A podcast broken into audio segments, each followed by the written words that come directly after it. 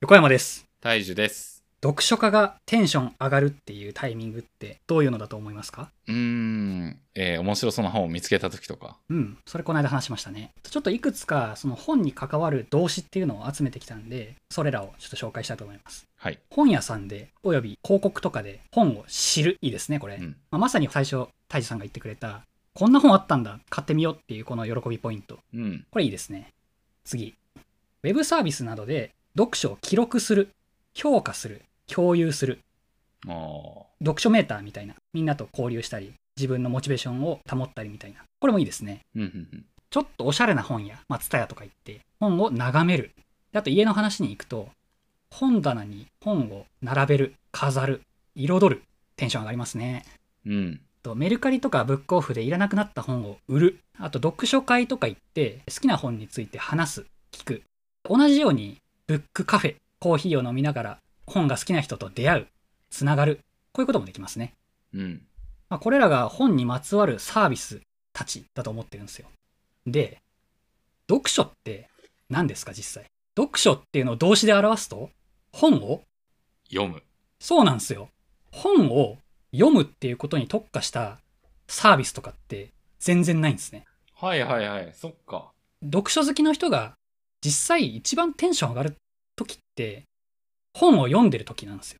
うん。ここが完全な取りこぼしというか盲点になっているっていうのに気づかされまして、本が読める場所ってどこなんだっていうのをああ、そっか。ふと思いましたね。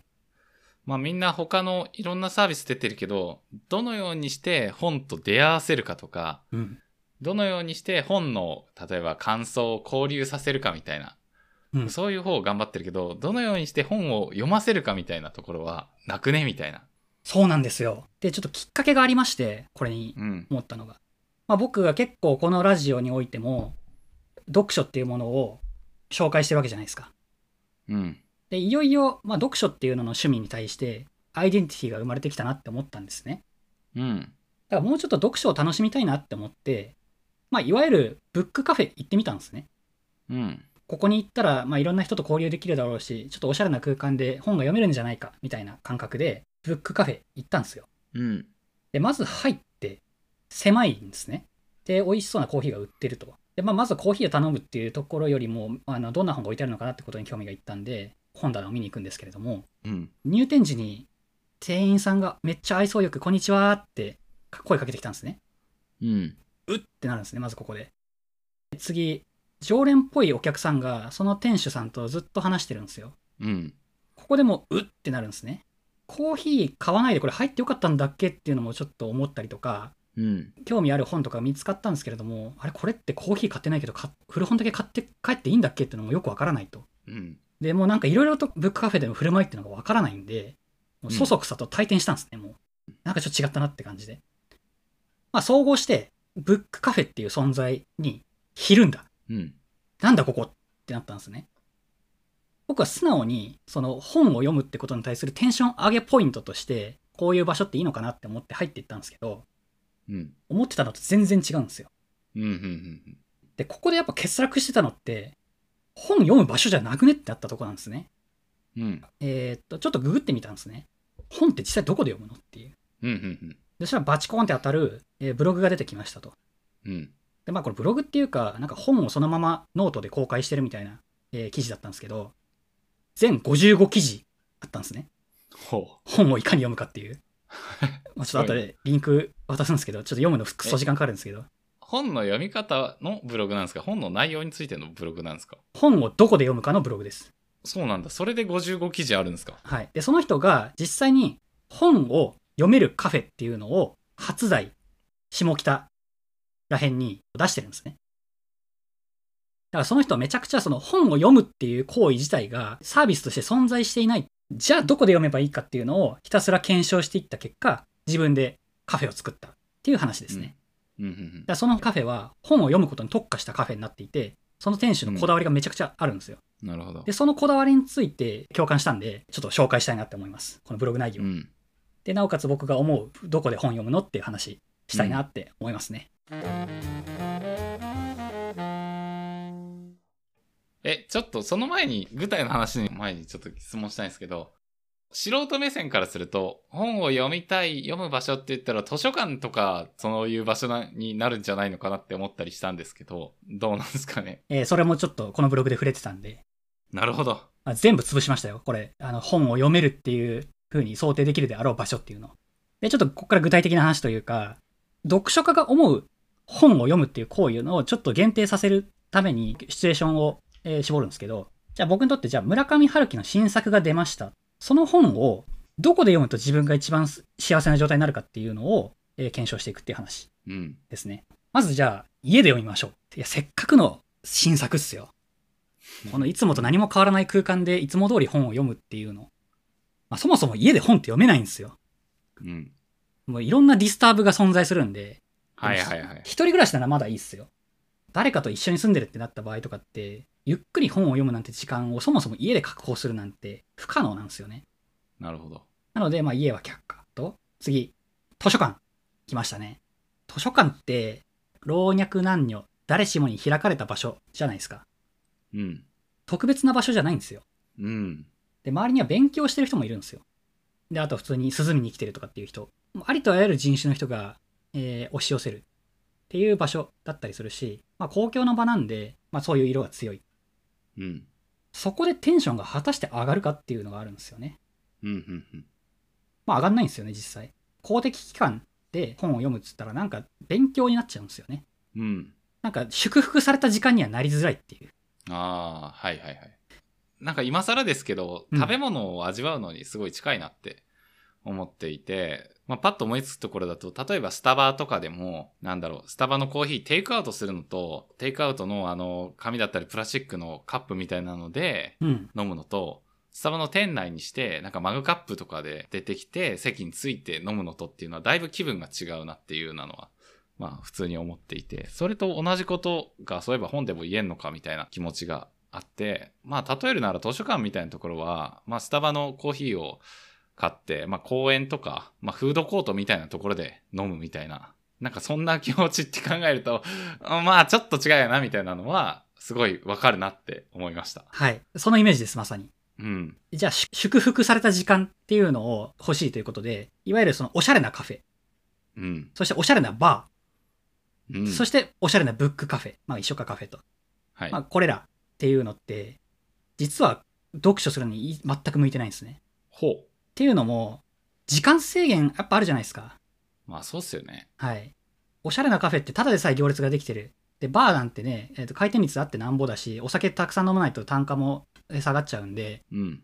えー飲食店等で、えー本を読むっていうのって空間の素敵さっていうのがあったとしても全然読書する人をアシストしてくんないんですようん。だって早く帰れってなるんでうん。この、えー、と何時間かかるか分かんない読書ってものに対して2時間っていうその制約を設けられたりとか、まあ、2時間でも席の時間っていうのを制約設けられると早く帰れよっていうこの圧力祝福されてないじゃないですかこれ まあそうですよね。せっかくのもうどっぷり読書に使いたいってにもかかわらずああ2時間あと何分だみたいなのをいちいち気にしながら本を読まなきゃいけないっていううん。これはあかんとだからカフェとかバーってあくまで食事するおしゃべりするっていう場所本を読むことに最適化されてないんですようん。で往々にしてこのブックカフェあ本を売りにしてるカフェっていうのってそこ甘く見ててやっぱね時間制限があるような場所で本を読むっていうのは苦しいっていうのがありますね、ここれらに共通するのが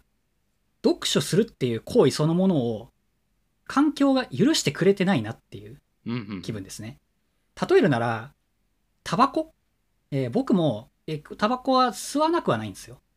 うん。とでも家で吸わないんですねこれって許されてないからな気がしてるんですよタバコをその居酒屋とかで吸うってもうここは完全にタバコを吸う場所としてあるんだっていうなんか全体の共通認識が取れた上での許された空間としてあるわけじゃないですかだかなるほど。ら全員が共犯関係になった上でえータバコを吸ってるってなると俺もここでタバコ吸っていいんだっていう気持ちになれるうん。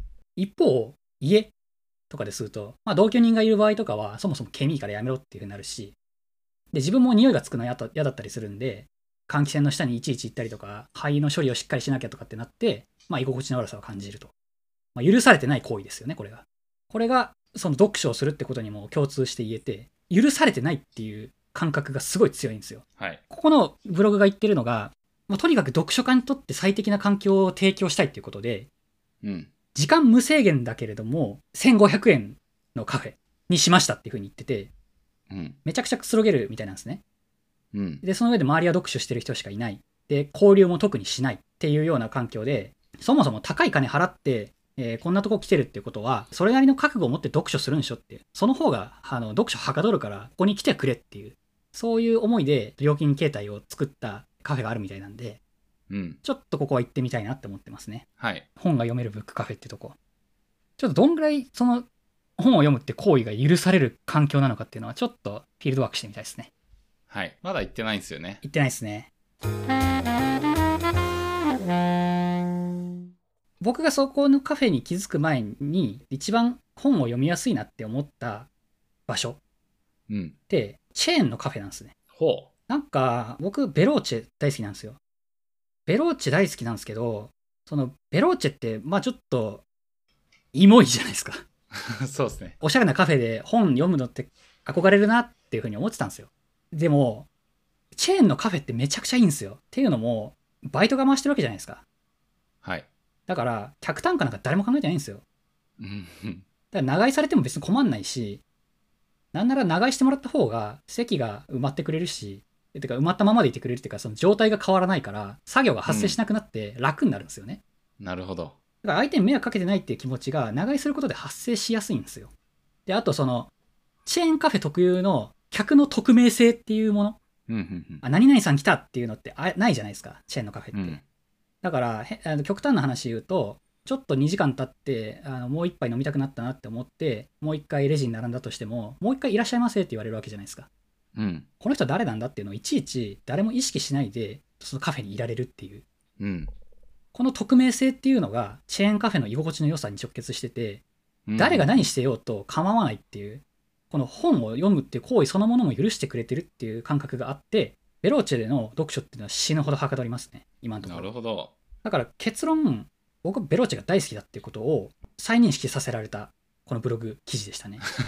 うん。なんか今までモヤモヤっと思っていたおしゃカフェに対する憧れ。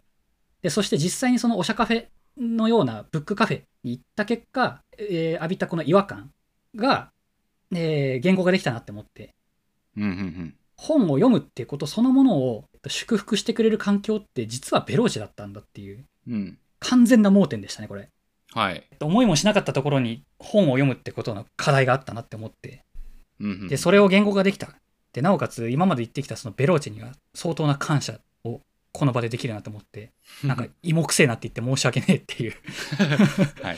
ベローチェこそが最高のカフェである